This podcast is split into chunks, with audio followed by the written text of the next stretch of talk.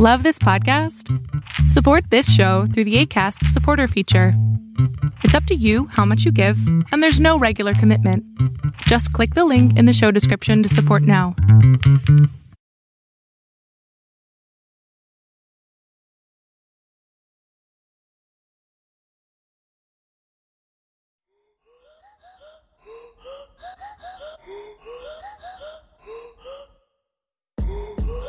Hello, Boils, Ghouls, and non-by-scary listeners to our very special Halloween episode. Today, we're doing a special episode full of terrifying medical stories and tales, some fictional, but some heart-wrenchingly real. Non-bi-scary is the best non-binary Halloween gender I could come up with. Mm-hmm. Although you did mention there were other contenders. Yeah, somebody, because you made a Twitter post about it, and somebody said skeletons. Mm-hmm. Skeletons. I thought that was pretty funny. It was pretty good. I was actually waiting to see which one you would choose. I'm a little disappointed it wasn't skeletons, but alas. There's a lot of good Halloween gender potential here. Halloween is the most inclusive holiday. It really is. You're listening to LeechFest, a medical history podcast, and I'm Mia Murder. And I'm Dracula Montano. And as mentioned, we're going to talk about spooky things today. Mm-hmm. It's a bit different than the typical one. We don't have a topic. Mm-hmm. We're going to have, sort of a topic. The topic is spooky things. Spooky things that are kind of related to medical science and medicine and things like that. We just wanted to do something new, something special for Halloween, as Halloween is the best holiday. Yeah. So we just wanted to do something special, and we hope you like it. We have a pumpkin in the recording studio. Yeah, we do. It's a full-ass pumpkin. It's not carved yet, because we're recording this a bit earlier than release. But it's there. But before we dig into our spooktacular, how have you been? I've been good. I've been very busy with school, and I've been busy working on my Halloween costume. It's very exciting. Last year I was a crow, and this year I'm gonna be a mythological creature that I've always been very drawn to that has ears. And goat feet. You are just a little creature. I'm just a little creature. You cannot change this. I cannot. I'm super excited about this costume, actually. I mean, you can tell what it is, but I'm super excited about it. I get to use my sewing machine. I get to go to the textile shop and touch all the furry textiles. It's all very exciting. This podcast is pro furry, but that sounds great. Yeah. It's gonna be really fun. How are you? And most importantly, what are you gonna be for Halloween? I'm gonna be a rat. Yeah. I'm just gonna be a rat because I'm not super good at making costumes. Yeah. But I'm gonna do a sort of burlap sack rat style thing. I have an outfit idea, and it's hard to convey a visual image in the audio format for this podcast. Mm-hmm. But there's a sort of child actor outfit. Yeah. That I have in my mind that I've seen as a child, like at a Christmas movie, whatever, where. Sweden has a lot of weird movies where people are rats, but in live action, so they just wear the worst outfits ever imaginable. But they're sort of cute. They're stylistic. And I'm going to be that. I'm going to be a rat with a big droopy nose and a nice little tail. And you're going to have some cheese, I heard, that you're going to bring to the party. Yeah, we're going to a Halloween party, and I'm going to bring a variety of cheeses. On a platter. On a platter, because I'm a rat. But I'm a nice rat who shares. No, but I've been good. I've been working, setting up my office space. Finally got my desk. I think I mentioned that last episode too. Mm-hmm. Yeah, this desk has been a special guest for the past two episodes. I feel we've just been talking about this because that's how long it took for the desk to arrive. Yeah, like 2 months basically. Yeah, but it's finally here in the recording studio. Yeah, and it's assembled. Mm-hmm. Now I'm just soundproofing my studio and doing stuff like that. It's nice. It's a good job. I'm working. I'm also preparing for YouTuber tax season because the YouTube tax is different because I'm self-employed and I don't have a boss. Mm-hmm. So my taxes are a bit weird. So I'm trying to deal with that by once again coming out as a new gender. I'm transitioning into a corporation because that will make taxes easier. And I don't actually have to change anything except for my gender, which will be LLC. I haven't been doing too much, but I'm happy I have my desk. Yeah. Very nice. Okay, so before we get into the episode, as always, we have to thank one of our patrons. And for this episode, the person who gets the shout out is Oxy. Oxy, you get to be shouted out for our Spookysode. Congratulations. Thank you for being our... So formal. Thank you for being our patron. We appreciate your support. And congratulations on becoming the spookiest patron of them all, haunting our podcast for eons to come. Mm-hmm. And of course, thank you to everybody else who's supporting the podcast. Your contribution means a lot to us, and we are very grateful. Yeah.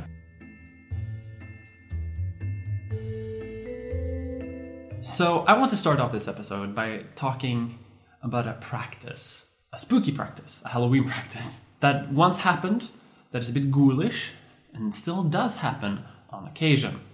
By the way, I have no idea what you're going to talk about. Yeah, I know. The topics semi-secret. Mm-hmm. I mean, you told me vaguely, but then you also said that you changed it up a little bit, and then you have a surprise for me. Mm-hmm. So I'm kind of scared, kind of excited. So the perfect Halloween attitude. Yeah. Wonderful. Because I have been inspired by our very favorite medical doctor on this podcast, Dr. Frankenstein. Oh. Who famously did a practice to build his very own himbo husband, Adam. And that is the practice of body snatching. Finding like a Halloween medical topic is harder than it looks. Yeah, surprisingly. But body snatching... and some stories relating to it are surprisingly Halloween friendly. So before we get into the gory details, body snatching is the secret removal of corpses from burial sites. And it's not the same as a grave robbing, which you may think of initially. Because grave robbing is where you break into graves and tombs to find valuables, such as jewelry or items. But body snatching is you're getting in there for the body. For the meat. Now, the only way before 1832 to get a legal supply of corpses for anatomical studies, like doctors and scientists, they need bodies to study and research and train on. The only way to get those bodies were by people who had been condemned to death and dissection, which is where not only have you done a crime so bad that you deserve to die, you don't even have the right to be buried. Mm. Like you are going to become mincemeat for students to play around with. Well, to train on, I guess. I hope they don't play around with the bodies. Although I've read some Reddit posts that would hint otherwise, but that's a subject for another time. Those who were sentenced to dissection by the courts were often guilty of comparatively harsher crimes. Such sentences did not provide enough subjects, though, for medical schools, because there would be maybe only 50 people a year who would be sentenced to this, whereas schools during this time would need as many as 500 cadavers every single year to have an adequate supply of bodies. So there's a huge shortage of just dead people. And where do we find dead people? This is the question. Because there were some enterprising people who realized that interfering with a grave, which is what taking a body out of it would be, is a misdemeanor at common law, which is not a felony. Therefore, it can only be punishable with a fine or some imprisonment, which is a comparatively not super bad sentence. And a lot of people thought that the trade of taking bodies out of graves and selling them to doctors and universities was a sufficiently lucrative business to run the risk of detection. It was also not heavily enforced because the authorities would see it as a sort of necessary evil. So if a cop catches a couple of people grave robbing or body snatching, is the difference. They might not even catch them because the universities need the bodies. Yeah. They need them to train. It's good for people. But they were often careful to not steal anything like jewelry or clothes because then they would be grave robbing, and that's a felony. Okay, and you can be executed. Okay, I have a question here. Yes. So, let's say somebody was planning to body snatch somebody, but they didn't want to take the clothes and the jewelry, would they undress the corpses and leave everything in the grave? Yeah, that's what they would do. So the practice of the exact practice of how they would do it, though, is they would dig. Do you take them with underwear? No, you have to leave the underwear. Have to take them completely naked. So you undress this dead body in the graveyard and put the clothes back Because if you take them, you're committing a felony. But if you only take the body, you're interfering with the grave. Legal loopholes. Because if they really wanted to avoid doing felonies, because then you can be sent off to like Australia, the worst sentence anyone can bear. And grave robbing was a more severe crime than body snatching. That's a felony, yeah, exactly. Mm. And you can either be executed or worse, be sent off to Australia. But I know what you're thinking, right? Body snatching is a bit morbid, but where is it Halloween spooky? Is it really as scary as we think? Well, dear listener, here's where the story goes from dark to death.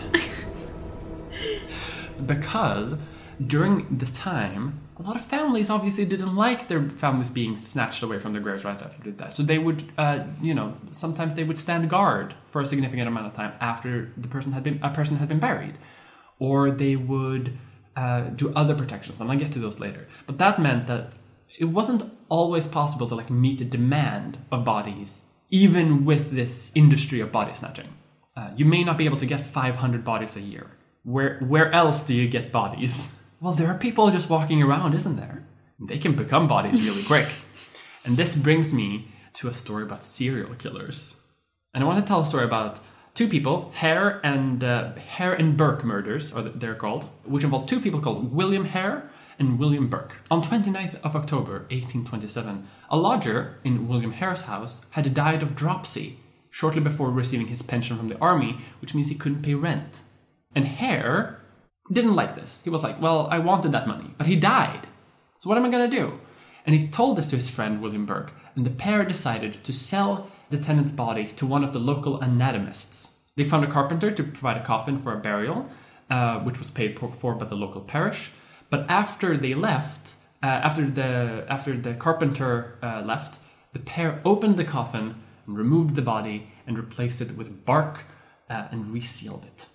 After dark, they took the body to Edinburgh University, where they looked for a purchaser. They're stuffing this in a tea box, which is a fairly like a small chest, basically, and just walking around campus to various faculties, being like, "Do you want a body? Do you want a corpse? I have a fresh corpse like outside in the hallway. Do you want it? Do you want a corpse? Very suspicious. They actually asked for directions for a professor called Professor Monroe, but a student sent them to a man called Professor Knox in Surgeon's Square. And although the men dealt with a bunch of juniors discussing the possibility of selling the body, once they reached Professor Knox, he gave them £7 and 10 shillings. Sounds like a lot of money. For this body. Today, the equivalent would be around £700. Burke and Hare, they split the money between them. They paid off the rent that had been unpaid. And then they got some nice snacks. They got some nice clothing. They was like, hey, this is good money. Mm-hmm. This is pretty nice. But now they've got a taste. And one of Knox's assistants told them that if they found another body, if they just had another body, they would be happy to take it off their hands.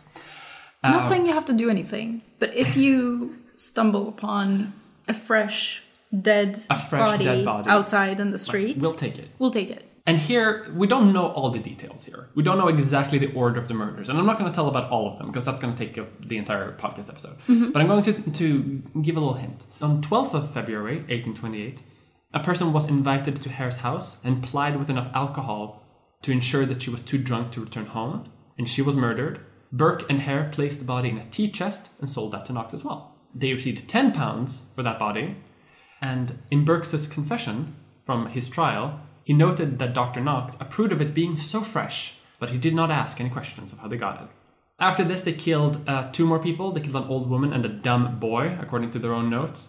Even this murder, they stuffed them into tea chests, sold them off to Knox, got £8 each for both of them. But apparently, according to Burke, he was so upset over this murder, like he did not like having to have done this murder, that he was very upset with the horse, because the horse didn't want to drag the tea cart to the Surgeon's Square, so he had to like carry the bodies himself all the way. So he got so mad at the horse. So after he had sold the bodies, he took the horse back into the yard and shot it dead. Because he was so angry. The horse didn't do anything wrong. The horse didn't do anything wrong. The horse wanted out. Yeah. You just punish the horse for this. Yeah. I know. That summer, Burke had gone off to his father's funeral, but when he came back, they found that Hare, his co-conspirator, suddenly had a lot more fancy clothing and a lot more, better aesthetic. They had a bit of an argument, being like, have you sold... Did you kill without me? It's our business. It's our business. It led to an argument between the two men, and they came to blows. But they would quickly become friends again and join up for one last kill. On October 31st, 1828, Margaret Docherty was lured into the Burke house with promises of a lot of alcohol, along with her friends. Burke tricked her by saying that he was also Irish on the same family. So they were distantly related. They weren't. He was lying. But that's sort of the trick. But they couldn't get her friends to leave. So what they did was they bribed her friends £10 each to sort of stay in another part of the house while they kept drinking with their family, so to say. And they were fine with it. Like, oh, we'll get some more whiskey and then she can hang out with her family, so to say. They killed her, sold her body, but 2 days later, they came back, being like, hey, where's our friend? Last time we saw our friend, they were here, and now our friend's gone. And your clothes are nicer. What happened? Your clothes are nicer. And here is where it all comes rumbling down. When her friends returned, one of them became suspicious when Burke would not let her approach a bed where she had left some stockings. When they were left alone in the house in the early evening, they searched the straw of the bed and found blood and saliva. Saliva? Mm-hmm. How would you find saliva in straw? Because they also found her body in there. So they found blood, saliva, and also her body. Yeah. That makes things easier. They run away, obviously, because if I just found their dead friend, running to alert the police. And they run into one of Burke's friends, who's in on the conspiracy, who offers to bribe them with £10 a week, forever, until they sell me something, which is good money. I'm not going to say it, that's a lot of money. Yeah, but it's a bad business practice. It's a very bad business practice. They refused. They reported the murder to the police, but while they did that, Burke and Hare removed the body, took it to the surgery, but at this point, the police, they're on them, they can find the blood, they quickly, look around as various anatomists, and find, these two guys, they were here, a while ago, tried to sell a body. But we showed him to Knox, and then they found Knox and was like, oh, here are all the bodies of the people who have been missing for a while. In the end, they were both tried and sentenced to death. The investigation did not take very long, because basically anyone involved in this huge conspiracy, they all turned on Hare and Burke. Everyone wanted to witness against them to reduce their own sentence. The entire trial took one day, and the sentence was given literally the next day, on Christmas Day, actually. And as they were giving the death sentence to Burke, the judge said, your body should be publicly dissected and anatomized. And I trust that if it is ever customary to preserve skeletons, yours will be preserved, in order that posterity may be in remembrance of your atrocious crimes. After which he was hanged, his body dissected for science, and his skeleton is still on display in the Edinburgh Medical School. Wait. Oh, okay, never mind. So I actually went to Edinburgh Surgery Museum. Oh, shit. Yeah, but I think that's different. I'm not sure. It may be. Is that part of the Edinburgh Medical School? No, I don't think so. I think it's separate. I did see some skeletons, but the skeletons that I saw belonged to people who had genetic defects. Mm. So I don't think they had any skeletons of just grown men. Yeah, just a guy. Just a guy. Yeah, so it might be a different place, but that's kind of cool. Yeah, he's still there. Yeah. You can go and see it. Yeah. You may have learned about bones from a serial killer. Yeah. Dear listener, if you've been there. Now, their activities and those of the London Burkers who imitated them, because they got copycats. Mm-hmm. A lot of people killed people. Copycatted. They got copycat. All of this resulted in the passage of the Anatomy Act in 1832, which allowed people to donate their bodies to science after they died. And once this happened and people started doing it, the trade died out, because no one wants to do that anymore. Yeah. This allowed unclaimed bodies and those donated by relatives to be used for study of anatomy, which now also requires licensing. Before this act, anatomists and medical practitioners also didn't need a license to just receive a body, which is also how this trade kept going a little bit, because you can just sell a body to a guy who, like, you can just set up shop and say that, like, oh, I study bodies. Mm-hmm.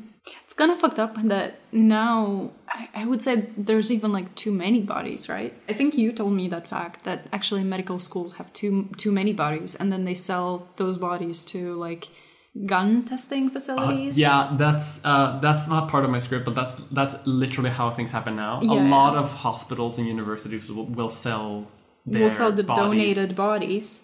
To weapons manufacturers. Yeah, so and like, test, did you say also car testing? Mm-hmm. Like safety testing facilities. Yeah, safety testing I can sort of get, because it's kind of science. Like, you are making something safer to save lives, right? Yeah, but do you need a corpse for it? I don't know. I feel like well, you can test dummies. With ballistic dummies as much as you can, but in the end, like, a human body, I think, is like the best test dummy. Mm. Anyway, what is really messed up though is like how, like, because they don't tell the relatives that they do this. Yeah, by the way. Yeah, exactly. You may think that your body is going to go to science, it's going to help scientists, medical practitioners, maybe save lives in the future, but really they're just going to blow up your body with a machine gun. Yeah. Yeah, they want to see how also, the machine gun works. It's just so fucked up because you donate your body, right, for free. Yeah. But then the hospitals literally make a profit. Yeah. I don't want to like discourage anybody from donating their body, but it's fucked up. Yeah. Like there should definitely be. I know this became a big scandal either in the UK or the US. Mm-hmm. So I do think that in one of those countries now, you can actually like have a big form and you sort of like, I approve of my body being used for X. And then they can't sell it to anything that's like not any of those. Yeah, I mean, I don't see how that's not the norm. I know. Yeah. Anyway, it's so weird. Now, body snatching became such a prevalent thing before this law change, before the Anatomy Act, that it didn't become unusual for relatives and friends to just sit watch over a body for like more than a week, basically after burial. I mentioned that before. But also, there were other methods to like, keep a body in the grave, mm-hmm. Such as iron coffins were used. Some people would use graves protected by a framework of iron bars called mort safes. Mort safes? Mort safes. And I've seen people on TikTok make stuff about these because they look like... It looks like a medieval cage over a grave because there's just like there's bars. And it really does look like something to keep something in. Yeah. I've seen some people on TikTok talk about how this is like evidence that vampires used to exist, so they like caged them into the ground. No, it's to keep people out in like the 1820s. Mm-hmm. It even went so far that cemeteries would start building watchtowers, but not to have a guard in it to like watch for people, but rather to keep bodies inside of it until such point that they had decomposed to the point where it's not even worth snatching the body anymore. Mm. So it's a rot tower. It's just a tower. Why would they call it a watchtower if it's actually a rot tower? Because I guess it sounds better than like, here's the big house. Did they try to pass it off? Did they tell people that like, oh, there's a live person in there keeping watch? They'll know. Don't fuck around. No. It was commonly understood. People knew there are bodies in here, but they lock it up and like it's safe. Mm-hmm. But it also sounds better if it's a watchtower. Like, if you go to visit your dead relative in a cemetery, you don't want to go to a place where it's just like... Rot tower. They could call it the keep. The keep. That's a nice word. That's a nice term. Yeah, okay. The keep. They keep the bodies. They do keep the bodies. Well, they don't. They rot in there. But they keep They keep the bodies until it's safe for them to go in the hole. Yeah. To go in the hole. That's what it is. Yeah. So, but you can still find some of these towers at like really old cemeteries in the UK and in Scotland, definitely Scotland. Scotland had a lot of body snatchers, and obviously it's not needed today, so people don't really do it today. That would be interesting to visit, right? This practice of body snatching also happened in the US and basically anywhere where universities wanted cadavers but couldn't get them. So it's happened in Sweden. It's happened like all over Europe. It's happened in Japan and China. It happens anywhere people need a body. That's where you get a body. The people who would do this job often worked in small groups. They preferred freshly dug graves where the soil hadn't settled so they could dig easier. And they didn't want to be called body snatchers because that sounds derogatory for this very highly valued profession that they do. So they called themselves resurrectionists because they resurrected the body, in a sense. Today, body snatching doesn't really happen anymore, thankfully, although it does occasionally happen, but not for medical purposes.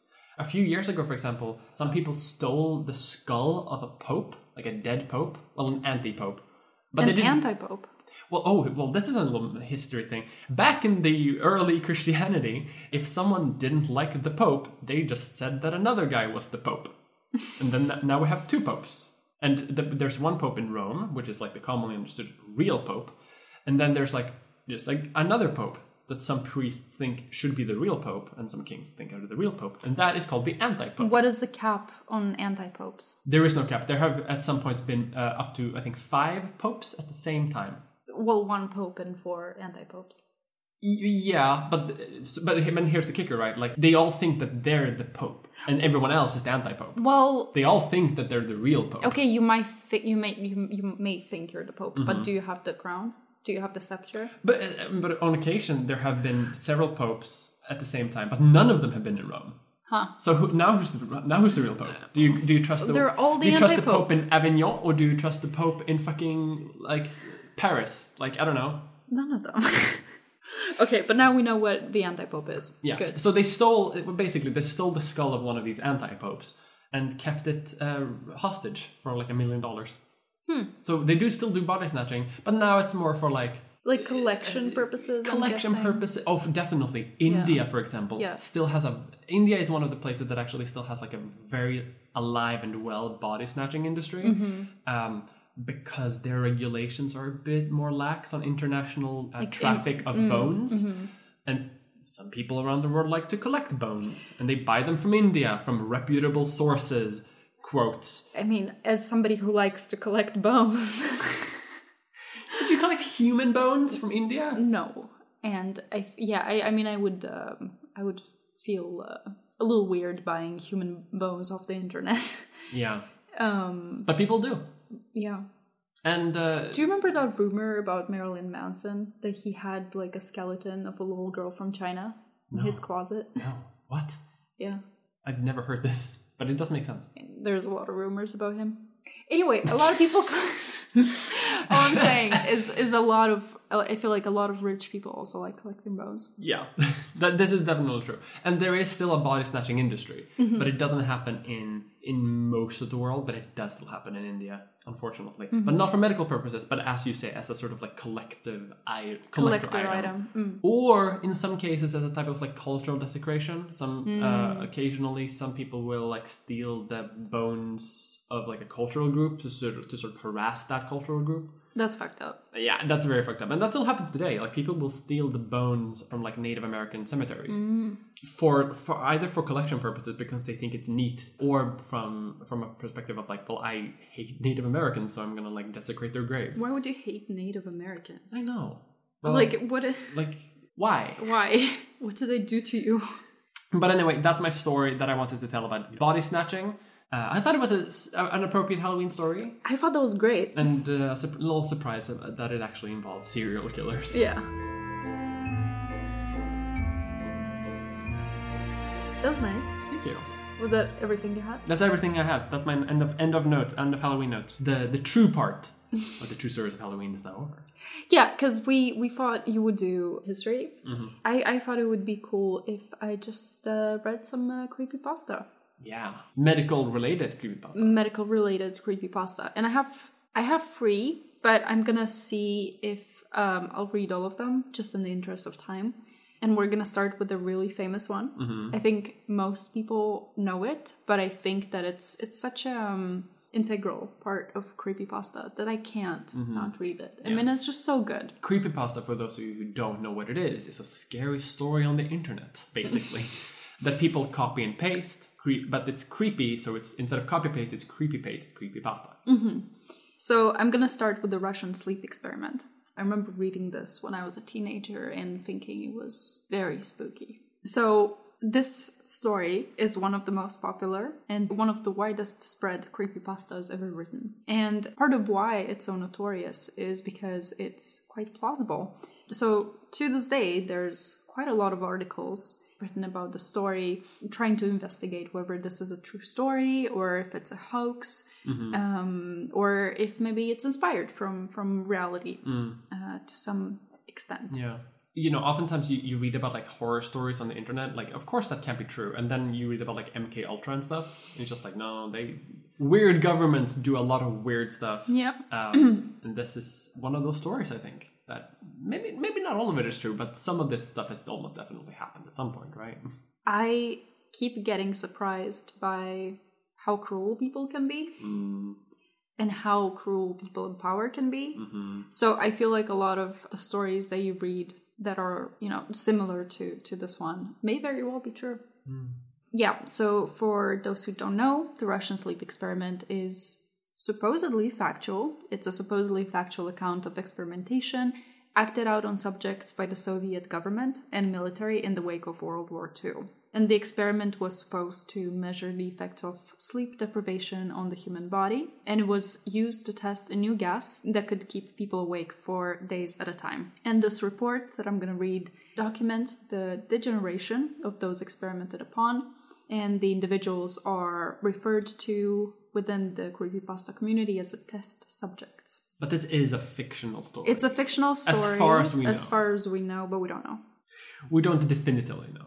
It is Halloween, so we don't know. We don't know. I mean, maybe we do know outside of Halloween, but today we don't know. It could be true. All right. Are you ready? I'm ready. Are you ready for the story? I am. All right.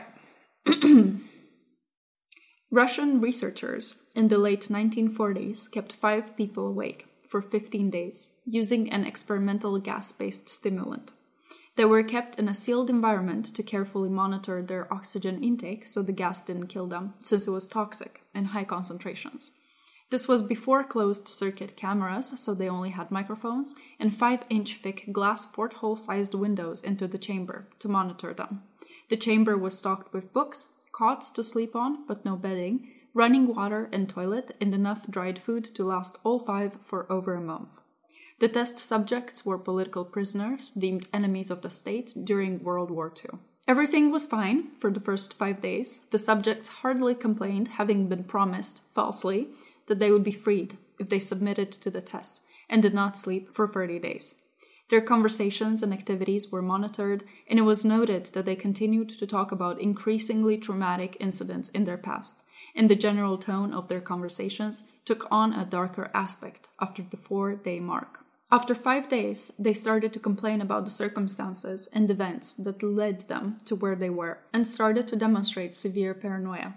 They stopped talking to each other and began alternately whispering to the microphones in one-way mirrored portholes. Oddly, they all seemed to think that they could win the trust of their experimenters by turning over their comrades, the other subjects in captivity with them. At first, the researchers suspected this was an effect of the gas itself.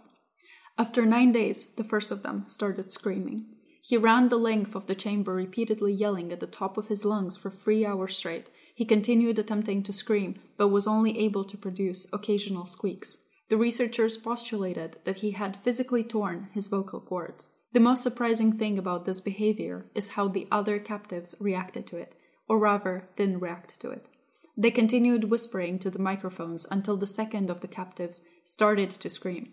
The 2 non-screaming captives took the books apart, smeared page after page with their own feces, and pasted them calmly over the glass portholes. The screaming promptly stopped. So did the whispering to the microphones. After 3 more days passed, the researchers checked the microphones hourly to make sure they were working, since they thought it impossible that no sound could be coming with 5 people inside. The oxygen consumption in the chamber indicated that all 5 must still be alive. In fact, it was the amount of oxygen 5 people would consume at a very heavy level of strenuous exercise. On the morning of the 14th day, the researchers did something they said they would not do to get a reaction from the captives. They used the intercom inside the chamber, hoping to provoke any response from the captives they were afraid were either dead or vegetables. They announced, "We are opening the chamber to test the microphones. Step away from the door and lie flat on the floor, or you will be shot. Compliance will earn one of you your immediate freedom." To their surprise, they heard a single phrase in a calm voice respond, "We no longer want to be freed." Debate broke out among the researchers and the military forces funding the research. Unable to provoke any more response using the intercom, it was finally decided to open the chamber at midnight on the 15th day. The chamber was flushed of the stimulant gas and filled with fresh air, and immediately voices from the microphones began to object. 3 different voices began begging, as if pleading for the life of loved ones, to turn the gas back on.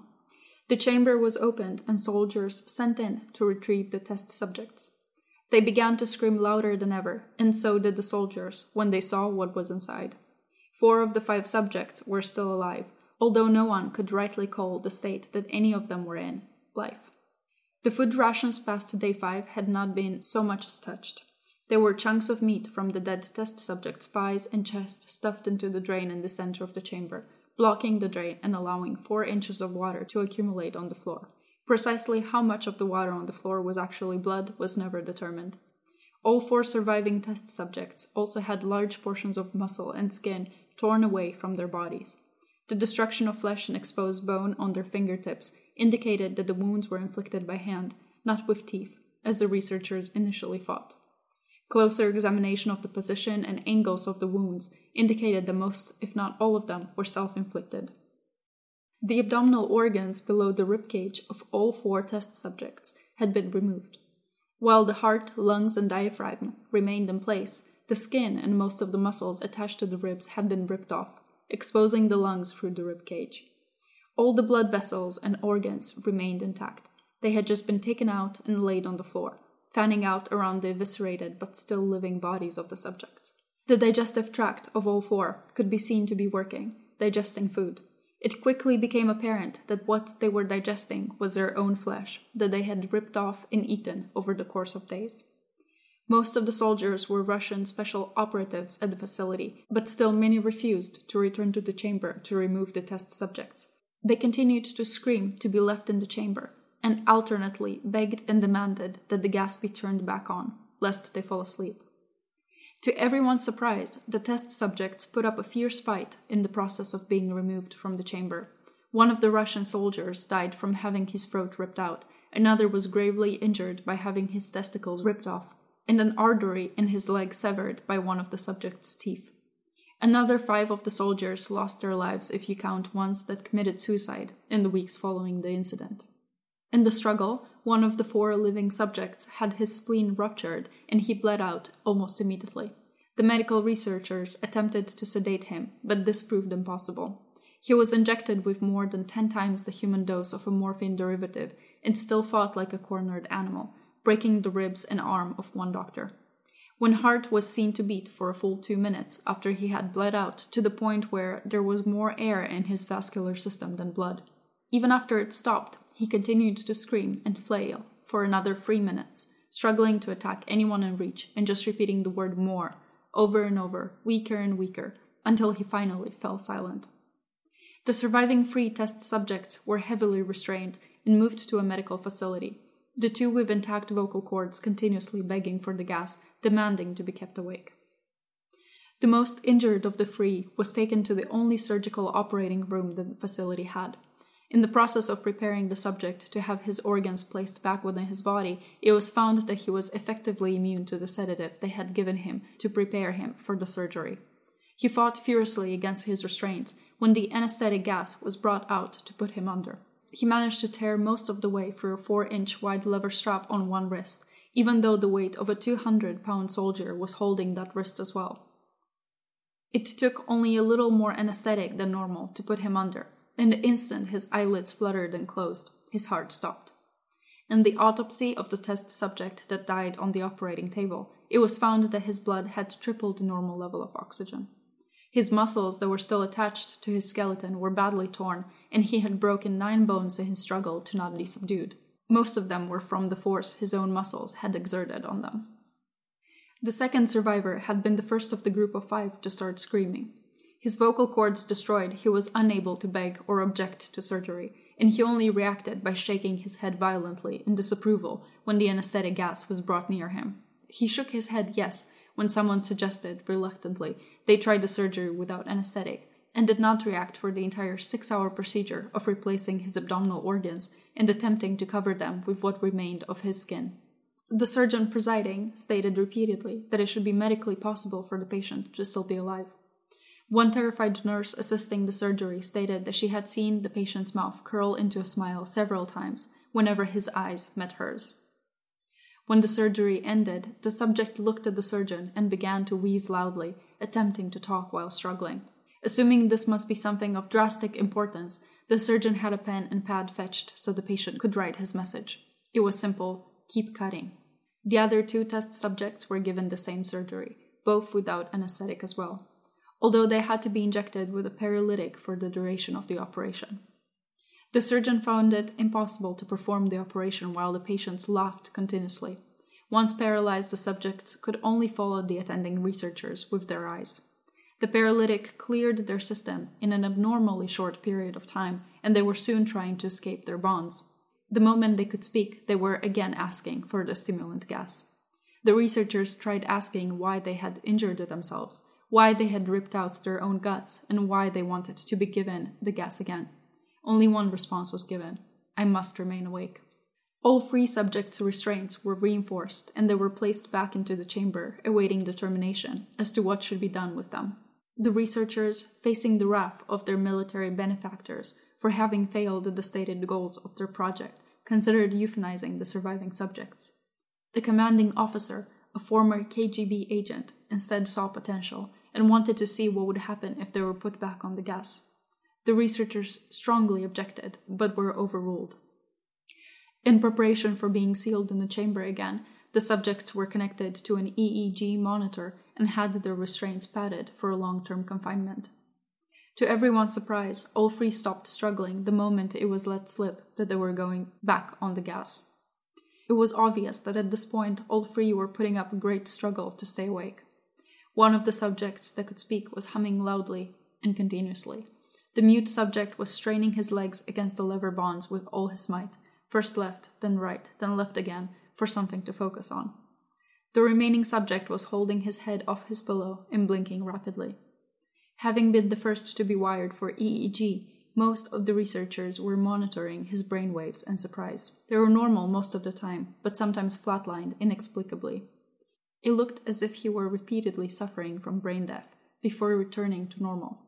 As they focused on paper scrolling out of the brainwave monitor, only one nurse saw his eyes slip shut at the same moment his head hit the pillow. His brainwaves immediately changed to that of a deep sleep, then flatlined for the last time as his heart simultaneously stopped. The only remaining subject that could speak started screaming to be sealed in now. His brainwaves showed the same flatlines as one who had just died from falling asleep. The commander gave the order to seal the chamber with both subjects inside, as well as three researchers. One of the named three immediately drew his gun and shot the commander point-blank between his eyes, then turned the gun on the mute subject and blew his brains out as well. He pointed his gun at the remaining subject, still restrained to a bed, as the remaining members of the medical and research team fled the room. "I won't be locked in here with these things, not with you," he screamed at the man strapped on the table. "What are you?" he demanded. "I must know." The subject smiled. "Have you forgotten so easily?" the subject asked. "We are you. We are the madness that lurks within you all, begging to be free at every moment in your deepest animal mind. We are what you hide from in your beds every night. We are what you sedate into silence and paralysis when you go to the nocturnal haven where we cannot tread." The researcher paused, then aimed at the subject's heart and fired. The EEG flatlined as the subject weakly choked out, "So nearly free." Spooky. It's a good story. Yeah. Is this what people do at... Oh my god. Is this what you do at your master's? It's a good story, although I do think that the end is a little bit like, "Whoa, where are you?" Yeah, the end is a little bit. I don't know what to call it. It's I think it could do with a better ending. It could do with a better. But I think that the setup is really good. Yeah. And it's well written too. I really like the story. Yeah. I am looking forward to your master's thesis, which is going to be the Swedish sleep experiment. Stop. I say that as a joke, but like I also know exactly what Swedish universities did like the 1890s and stuff like that. Like we probably already have a Swedish sleep experiment, like in reality. Like I'm not even joking. Well, I mean, you have the... I don't remember what it was called, but there is this experiment that was done in Sweden where... So, obviously, it's not as bad. But the test subjects were people with intellectual disabilities. Mm-hmm. Do you know about this one? Mm-hmm. People with intellectual disabilities in mental asylums. And researchers divided them into groups and gave one group, I think, molasses or like taffy candy. Mm-hmm. Really like extra sticky. Super sweet. Yeah. And sticky toffee candy like 3 times a day for like a few months. Mm-hmm. And just completely ruined their teeth. And at the end, they were like, yeah, sugar ruins your teeth. Yeah, the revolutionary discovery. And the thing is, though, and the thing that's really messed up about the story is, mm-hmm. like, for a long time, that study was written about, like, oh, cool, we figured out the effect that sweets have on teeth. Mm-hmm. And that was basically the entire narrative about that study for almost a century. I mean, honestly. And then, a student... Uh-huh. Sorry. All I was going to say is, like, did they not know about caries before? Did they really have to do that experiment to find out about caries? Well, they needed to find out that some things ruin teeth faster than other things. Like, especially if it sticks to the teeth, that's yeah. like a huge component that ruins the teeth. Yeah. And that sugar does it, and not just like anything. That not just any food. Yeah. Yeah. It makes me so mad because whenever I read about that project, it's always like, well, the reason they chose the people in the mental asylum with intellectual disabilities is because they could control their meals every day. Like, yeah. I'm like, sure, that was the only reason. Like, yeah. the fact that they had nobody to, like, stand up for them and advocate for them definitely yeah. did not play any role. Yeah, for sure. And the thing that's, like, really messed up about that is, like, it only really came to light, like, the really violent abuses that involved in that study. Mm-hmm. Because, like, I think a master's student or even, like, a bachelor's student, like, wanted to just, like, revisit the study mm-hmm. and just, like, see how they came up with those results and mm-hmm. found out that, like, oh, they basically tortured, like, dozens of people and giving them, like, what do you mean horrifying diseases. Because because not only did they give them this candy, but, like, they completely ruined their teeth and yeah. their gums and yeah. didn't, like, which can lead to, like, horrifying infections in the jaw and the mm-hmm. face that, like, can leach into the brain. Yeah. Like, a lot of yeah. patients got, like, brain damage from this. I think the word torture maybe is a little bit... I don't know if it's an appropriate word to use here, but it's... yeah, I mean, it was more than just caries. Well, they gave them tooth yeah. damage, which can lead to other really serious conditions as yeah. well. I wonder if they got any treatment for it after. Although, whatever treatment you get, it's probably not going to return your teeth to what they were before. Yeah. Anyway. The Swedish tooth experiment.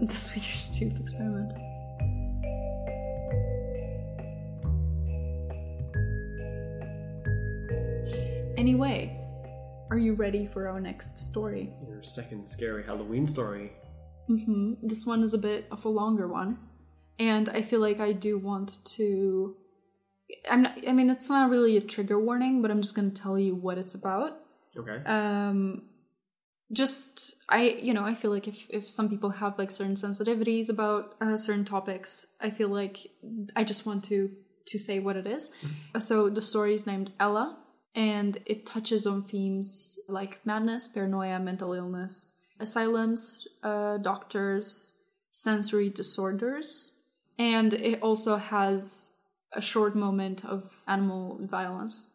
Very short, but it's there, so I figured I would just say it. Mm-hmm. This one's written by the human botfly. Oh, interesting. Here we go. In light of recent events, I think it is my public duty to share what I know about this case and the person it pertains to. Patient confidentiality be damned. My name is Dr. Ian Lang. I am a psychiatrist at the St. Christina Institute for the Mentally Disturbed in Ithaca, New York, and I was Ella's caretaker.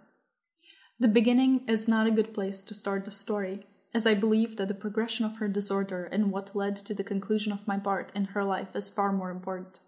No one knows how Ella came to be this way, not even herself, I think, and therefore I feel that her background before being admitted is not worth discussing. I will, however, give a detailed account of the events that led to her diagnosis and explain the extent to which I tried, and ultimately failed, to keep her sanity in check. When 18-year-old Ella Reed was literally dropped off on the doorstep of St. Christina's by her mother and father, none of the staff had any idea what to do. It was clear, however, that she was not normal. For one, her dull auburn hair had been chopped off with what must have been a pair of blunt scissors just below her shoulders, as it was uneven in length and texture. Next, we noticed her clothes. It seemed to us that she was clad only in a long silk nightdress, with no shoes on her feet and no coat or jacket. This was especially odd since it was the middle of January and this winter was particularly bitter. But the confusion over these strange details vanished when we saw her skin. While only her face, neck, hands, and feet were exposed, we could determine that she was covered in wounds, as there were splotches of blood staining much of the purple fabric of her dress. The wounds that were visible were horrifying. Her hands had sustained the most damage, as they were littered with scratches and gouges, some of which had begun to scar but had been reopened, and many more that were infected. We also observed that three of her fingernails were either torn out at the roots or had been partially ripped off. There was even a slight scratch on the cornea of one of her hazel eyes. Immediately, she was rushed to the on-site clinic, where a thorough examination was done.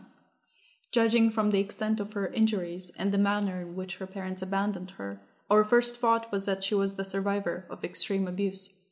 Therefore, we began to ask her questions about her relationship with her parents, siblings, and friends.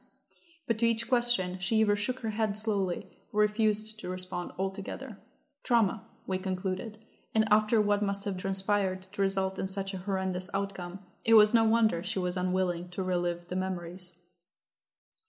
Just as we were about to try and find the contacts of the poor girl's parents and possibly get the police involved, one of the medical personnel stopped me and beckoned me to him.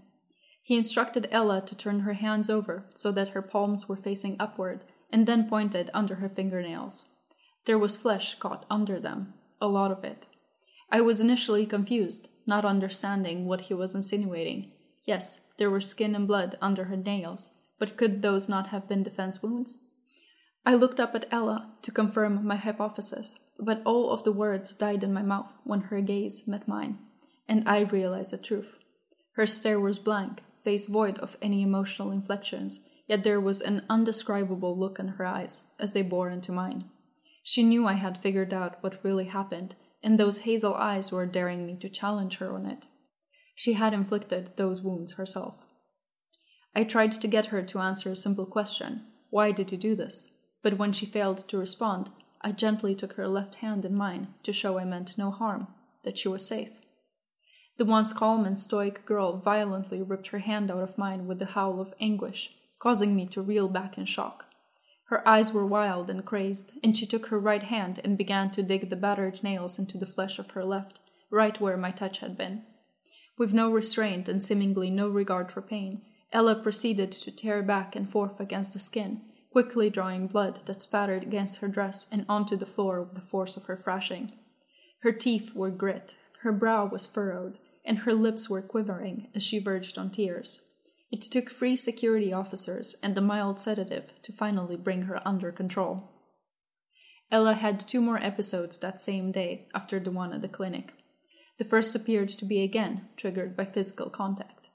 After she awoke from sedation, one of the nurses tried to touch her shoulder in comfort, and Ella reacted just as strongly as before, clawing at the skin and crying out in distress. But the second followed immediately after restraints were put in place to keep her hands immobile. By the response she gave, one would have thought that she was slowly being burned alive. She began wailing and screaming so loudly and emotionally that staff even from across the ward began to accumulate in the hallways, wondering what was going on. Ella's eyes were filled with suffering and her face was twisted in agony. She thrashed viciously as she attempted to rip her hands out of the straps, fingers flexed and nails raking against the fabric uselessly. But it was when she began trying to lunge her face toward the restraints, teeth bared and snapping in an attempt to gnaw them off, that she was once again put under. The pure savagery and lack of self-control was astonishing to everyone who had witnessed these events. Contrary to normal procedures, Ella was officially institutionalized that very evening, as she was deemed a hazard to herself and others, and fit all the criteria needed to qualify for treatment at St. Christina's. Since she was technically an adult, her parents were not legally obligated to meet with us to discuss the state and current situation their daughter was in. Even so, I had expected to collect from them at least a record of Ella's psychiatric or behavioral history in order to gain understanding as to how I could help her. But they refused to answer all calls and emails except one, where they firmly stated that they were terrified of their child and wanted nothing to do with her. Therefore, since I was designated Ella's primary caregiver, I had to start from scratch when crafting a treatment plan for her. My first insight into what was actually wrong with Ella came after she woke up from her last fit. I sat by her bedside as she slowly came to and watched as tears began to well in her eyes and slide down her scarred face. She immediately began to struggle once more against the restraints, but her movements were more sluggish and less violent than before, likely due to exhaustion and the after-effects of the drugs.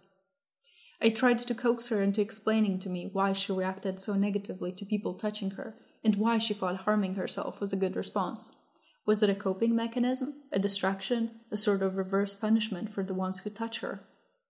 After a few more moments of unintelligible screaming, Ella began to speak, but her words were not an answer to my questions and were not even attempts to convince me that she did not belong in an institution.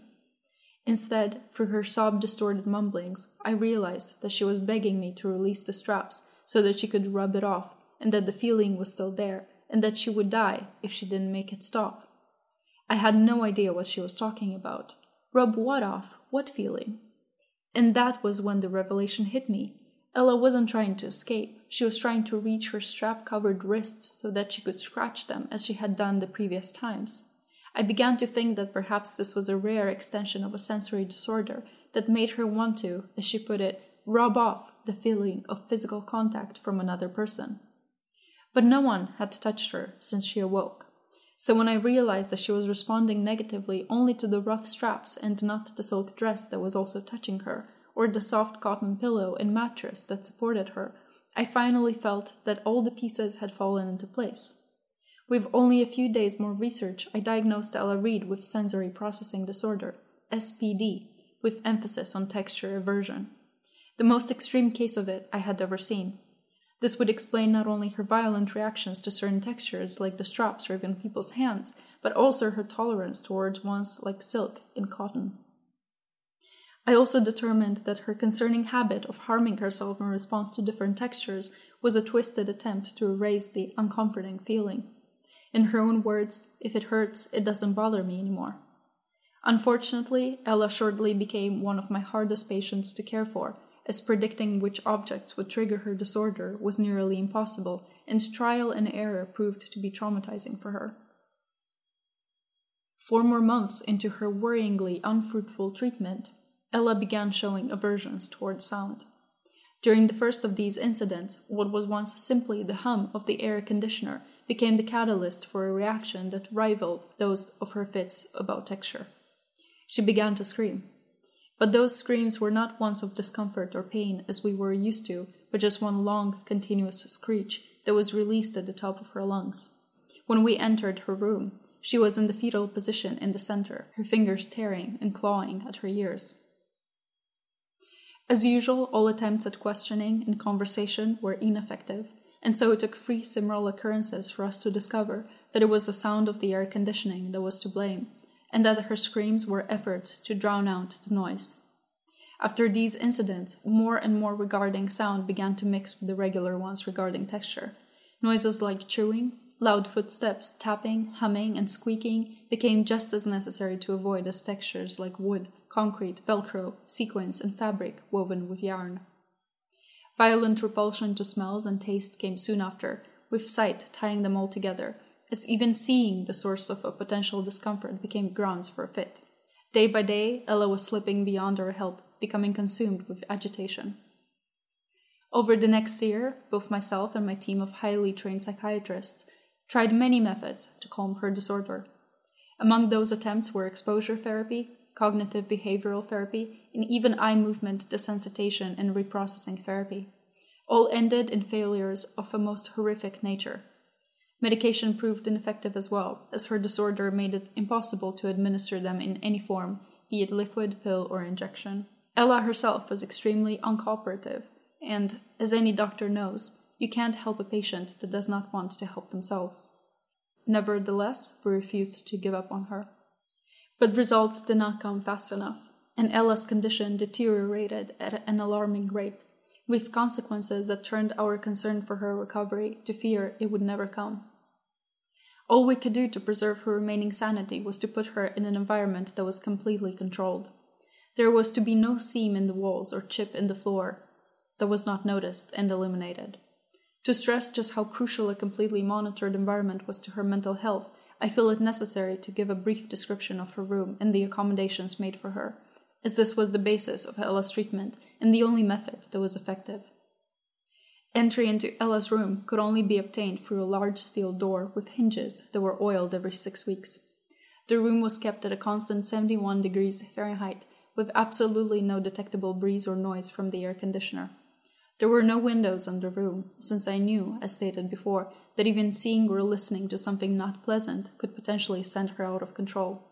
There was to be no cardboard, textures with bumps or ridges, metal mesh, sand, plants, or anything sticky allowed in the room. The only scent permitted was light lavender and orange that was infused through the air via an essential oil diffuser. The only furniture was her bed, with custom cotton sheets and silk blankets and pillowcases, and one small table and one chair. All of these furniture items were made of smooth metal, as I feared wood could potentially splinter or have rough patches. The walls were painted deep purple, a color Ella seemed to respond quite positively toward, and the floors were dark linoleum with no gaps between the planks. Even the lighting was monitored, with bulbs spread out evenly over the entire room so that the levels of soft yellow light were consistent. Ella herself could only wear silk, must have her hair completely straightened with no frizz, have her fingernails filed and trimmed every day, never be given food that was not perfectly pureed, and never be allowed to peek outside her room. All personnel that would encounter her had to be clean-shaven with their hair smoothed back, no facial blemishes such as acne or scars, follow the dress code exactly, and speak in a smooth, even tone. They must never wear cologne or perfume, have neat and unblemished fingernails, never show their teeth while smiling, and most important of all, never touch her. Of course, the full list of accommodations is even more extensive, with additions and corrections being added nearly every day, but I was more than happy to do anything I could to help my patient survive her own mind. Ella became violent towards others about a year and a half into her stay. For months, it had become increasingly apparent that her disorder was slowly consuming her entire being, making it nearly impossible to do any kind of activity, whether it be talking, drawing, reading, or playing a board game. But within her little environment, her fits became fewer and far between, and when she did hurt herself, her wounds were much less severe. Although she was becoming more and more detached with the reality, she seemed calmer and more at peace in her own head, perhaps even happy. But everything changed when the animal therapy group came to visit. My reasoning for bringing in such a group to Ella was simple. Now that I thought I understood her disorder and her fits had become more preventable and less serious, I believed she was ready to begin taking steps towards her eventual integration back into normal life. I was wrong.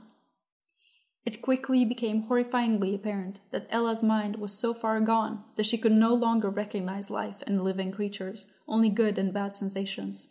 To her, I believe she only saw sleek black fur and glassy emerald-like eyes, both very appealing to her disorder, and not a living, breathing cat. So even when the poor beast was screaming, she couldn't understand that it was in pain and that she was killing it. But when it became scratching and biting at her arms in a desperate attempt to save itself, something in Ella snapped. My theory as to why she mutilated that cat comes down to the fact that in the past, her self-harm came from herself only, triggered by an unpleasant but not hostile source. Never before had another living creature drawn her own blood. Therefore, in some twisted way, Ella felt that eliminating the feeling on her own body was no longer enough to appease her disorder. She now had to eliminate the source. Before we could enter the room to save it, she had already broken the cat's neck and was in the process of tearing out clumps of its fur. There was no remorse on her face, no horror at what she had done, no humanity. From that point on, Ella was changed. With increasing regularity, staff would be forced to flee her room, as a now almost 20-year-old lunged at them after perceiving some unacceptable sensation. 3 times, staff she once tolerated were sent to the emergency room with deep scratches and even bite marks on their faces, arms, and hands. New procedures had to be put in place to protect the personnel caring for her. While only one person was allowed inside the room with Ella at any given time, no less than 2 others had to be on constant watch from the monitor outside, ready to intervene at a moment's notice. One security officer, armed with a taser and sedatives, had to be positioned by her door constantly. The girl's nails now had to be trimmed to just below her fingertips to prevent any possibility of scratching. And lastly, there were to be no more visits by anyone from outside the facility. Ella's physical conditions worsened as well as a result of her mental shift. She began harming herself more violently than ever before, opening up closed wounds and tearing out her hair and even her eyelashes.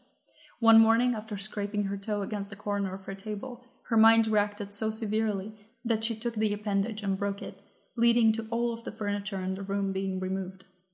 She even began to complain that the very skin on her bones was causing her agony and that she would rather have it all removed than endure it any longer. She retreated further and further into her own mind, becoming distant from the world and others. Eventually, about a year later, Ella's situation became so extreme that her needs exceeded what we could provide at St. Christina's. In her state, what she required was to be moved to a place where she could live out the rest of her life safe and undisturbed, not in a hospital for those who can get better. Therefore, I made arrangements for her to be transferred to the Massachusetts Long-Term Care Facility for the Insane in Boston. This facility specialized in uncommon cases and even had a program called Unusual Mental Illness in Youth that focused on studying and bringing awareness to strange and rare mental conditions. Dr. Timothy Wallace, the president of the organization, assured me that not only would Ella be well cared for, but that her life at this facility would benefit the world. Once the meetings were finished and the paperwork was signed, Ella's life was officially taken out of my hands and was placed into his. However, even after many weeks of briefings regarding the specific details and necessities essential to caring for Ella, Dr. Wallace never seemed to wholly comprehend just how violent Ella had become. He appeared to think more romantically than scientifically, believing that nature and loving care could be alternatives to medicine. I attempted to make it bluntly clear that underestimating Ella and her capabilities was a potentially deadly mistake. But although he promised he understood, I was sure he never did, as he had no security officers with him. It would be this misunderstanding that led to his death. Today Ella was to make the 5.5-hour drive from Ithaca to Boston was warm and sunny, with not one cloud to clutter the bright blue sky. For over 3 years, the young woman, who is now nearly 21, had never set foot even outside her room, and I was very concerned about the potential repercussions a change as large as transferring facilities could have for her disorder. However, I knew that I could at least guarantee a safe ride for both Ella and the doctor, as I gave the latter 2 syringes filled with a heavy sedative, one to administer now, and one for when the first wore off exactly halfway through their trip. When the first dose applied, Ella was taken from her room and loaded into the specially designed trailer with no problems. All of her files, belongings, and medications were given to Dr. Wallace, who I recall being extremely excited, and with one final wish of luck, they were sent on their way. My part in Ella's life was now over, and I expected to never hear about her again. I believed that she would struggle and likely cause trouble, both for herself and the staff at her new home, but would eventually settle down. I knew that recovery was impossible, but I hoped that with the new doctor, her life would at least be as peaceful as her disorder would allow. You can therefore imagine my surprise when I was called by the Albany Police Department not even 4 hours later with a mandatory request for my immediate presence. Once there, my worst fears were confirmed. I was informed that at approximately 12:30 that afternoon, less than an hour before I was called, a young family walking through a park discovered a man, dead and mangled beyond recognition, lying on the ground. When police arrived, he was identified as Dr. Wallace, and further investigation of the vehicle he was leaned against revealed the purpose of his journey and the other person that was supposed to be inside. Ella was gone. At once, I directed investigators to the 2 audio-less cameras that were located in the transport vehicle, one in the trailer to monitor the person inside, and one between the driver and passenger's seats, facing out the windshield. Both were recording at all times during the trip to ensure that the driver was safe and that the patient was treated correctly. But instead of 2.5 hours of smooth, uneventful driving, the footage revealed unimaginable horrors. This footage has not yet been released to the media, as the investigation is still ongoing and the images are appallingly graphic, but I have been given express permission to describe what everyone saw. The timestamp on the videos read 11:14, when Dr. Wallace pulled into the empty lot of a small park in Albany to administer the second dose of sedative, as the first one was wearing off. The camera inside the trailer recorded as he pulled open the door, stepped inside, and reached for Ella's arm. The young woman was now awake, but since she was still under the final few minutes of the drug's effects, she was calm and compliant, not at all aggressive or agitated as she usually was. She sat with her head hung low, limbs weak, and eyes unfocused, unresponsive to his presence. Just as he was about to administer the dose, Wallace paused and looked outside at the sky. Then, smiling, he said something to Ella as he unbuckled her from the seat, and I watched in disbelief as he pulled her out of the trailer and into the sunlight. For the first time in years, Ella was in a completely uncontrolled environment, and I knew this could only end in disaster. It was also at that moment that my suspicions regarding Wallace's incomplete understanding of Ella's behavioral conditions were proven correct, as he was content to stand beside the unpredictable and potentially violent woman with no forethought to possible consequences. I believe that he did not accept my diagnosis and warnings of her extreme hostility when I briefed him. After all, he had only ever seen Ella when she was highly medicated and had never experienced one of her rages. Therefore, it is my guess that Wallace had an idealistic vision that she was a poor, trapped girl who just needed to be out in nature to trigger some kind of inner peace. Unfortunately, it only proved to do the opposite. They were now out of range of the trailer's camera, but the one between the front seats displayed the two in the corner of the frame through the passenger's side window. I could only observe with mounting dread as the doctor began speaking to Ella, gazing up at the sky and gesturing to the landscape. Her face was partially visible through the window as she began to come out of her drugged haze, the sedative finally wearing off and allowing her senses to absorb what was around her. As a person who had grown to know Ella very well through her time in my care, I could hardly stand to watch. First, I observed her eyes. They widened, the pupils constricting as she drank in the scene before her. The uneven terrain, the leaves scattered randomly across the ground, the rust on the playset, and the faded paint of the parking lot. Immediately after, she slapped a hand over her nose as her sense of smell was assaulted by a typhoon of scents. Grass after a recent rain shower, dead leaves, barbecue, exhaust fumes, and the doctor's cologne. Next, her head began to shake from side to side in what I knew was a characteristic attempt to rid her ears of unpleasant sounds that were currently all around her. Screeching tires, bird chatter, honking horns, distant conversations, dogs barking. Her shoulders began to tremble as her head shaking became more violent and she started to claw at her face. Her mouth was open, and I knew she must have been crying and shrieking in agony. But then Dr. Wallace made his fatal mistake. Immediately noticing the panic attack Ella was having and realizing that he had just made a grave error in exposing his new patient to extremely triggering conditions, he touched Ella's arm. The young woman turned on him faster than I could comprehend, teeth bared and fingers splayed like claws. Her eyes blazed in desperation and fury as she charged toward him, and before Wallace could ready the sedative and self-defense, Ella tackled him to the ground and out of view. The silence of the footage only made the tension more unbearable, as a few seconds crept by with no movement. But suddenly the video began to shake when the vehicle itself jolted from side to side as something heavy was repeatedly slammed against it. Out the passenger window, I could see Wallace's flailing legs, proof that a major struggle was occurring and that he was losing. But with one final jolt, a splatter of blood hit the window and nearly all visibility through it was lost. A few moments of stillness followed until I saw movement. Someone had gotten up, and it was Ella. The last image I saw of her was as she crossed the front of the hood of the vehicle and in direct view of the camera. She looked demonic. Her face was blank, but her eyes were wide and unseeing, as though her mind had finally snapped once and for all, and her consciousness was gone. She was covered in gore, blood coating her face, neck, and body, with bits of sinew and chunks of flesh caught in her hair and clothing.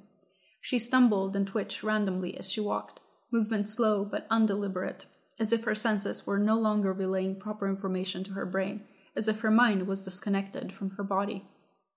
I am not sure how long she will be able to survive on her own with her disorder, but by giving this account of Ella's history and condition, I hope to God that the public will hear and heed my warning. The person Ella Reed was is gone. Truly, I believe her disorder has devolved her humanity into that of an animal driven by deranged senses. She has taken a human life with no second thought and will likely do it again.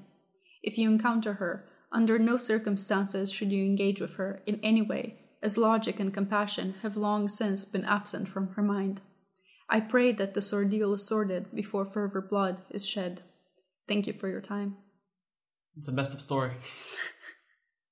So the story was written by the human botfly. Mm-hmm. And thank God it's fictional. Yeah. I have some sensory sensitivities. So actually reading the story, I was like... Did it hit further because you related? I related a little bit. I'm not going to go around killing people, but I definitely relate to this feeling of like... Good and bad sensations? Yeah, less good, more bad. Mm. Sounds and touches and smells. So I think maybe this is why I chose this one specifically. Nice. Yeah, that was the story. I hope you enjoyed it. That has been the spooky Halloween episode special, where we sprinkle in a little facts, but then we also we go full Halloween with some horror stories. Yeah, exactly. We hope you enjoyed it. We hope you have a spooky Halloween. Mm-hmm. Hope you do the monster mash. We did the monster mash. I love that song so much. It's a ratings smash. It caught on in a flash. All right. We hope you have a wonderful Halloween. Mm-hmm. Thank you for listening. Mm-hmm. Next episode, we'll be back to our normal ye olde medical history format. And maybe we'll do something seasonal for other seasonal events in the future. We'll see how this one does. It's the first time we're doing something like this, mm-hmm. So we hope that it went well. We hope you enjoyed it. I hope so too. And if it goes well, we'll do it again. Yeah. If not, we won't. I'm just thinking about like what else could we do? Like what is a Christmas medical history? I don't know. I was thinking about that too earlier. Chinese New Year medical mystery. Easter the resurrection of Jesus Christ. Could talk about resurrections generally? Maybe. If we come up with something fun. Maybe. I wouldn't want to like force it, you know? That's true. And we do have like an ever-growing list of episode topics that we also do want to do. Exactly. It's growing faster than we can make episodes. Mm-hmm. But with all of that said, thank you so much for listening. We have been LeechFest. I have been Mia Murder. I've been Dracula Montano. And shout out again to Oxy for sponsoring this episode. And if you wanna consume more ghoulish content, you can go to twitter.com/LeechFestPod, mm-hmm. I believe. And if you want to support this podcast financially, you can go to patreon.com/LeechFest. Don't eat too much candy. Have a wonderful Halloween. Bye. Bye.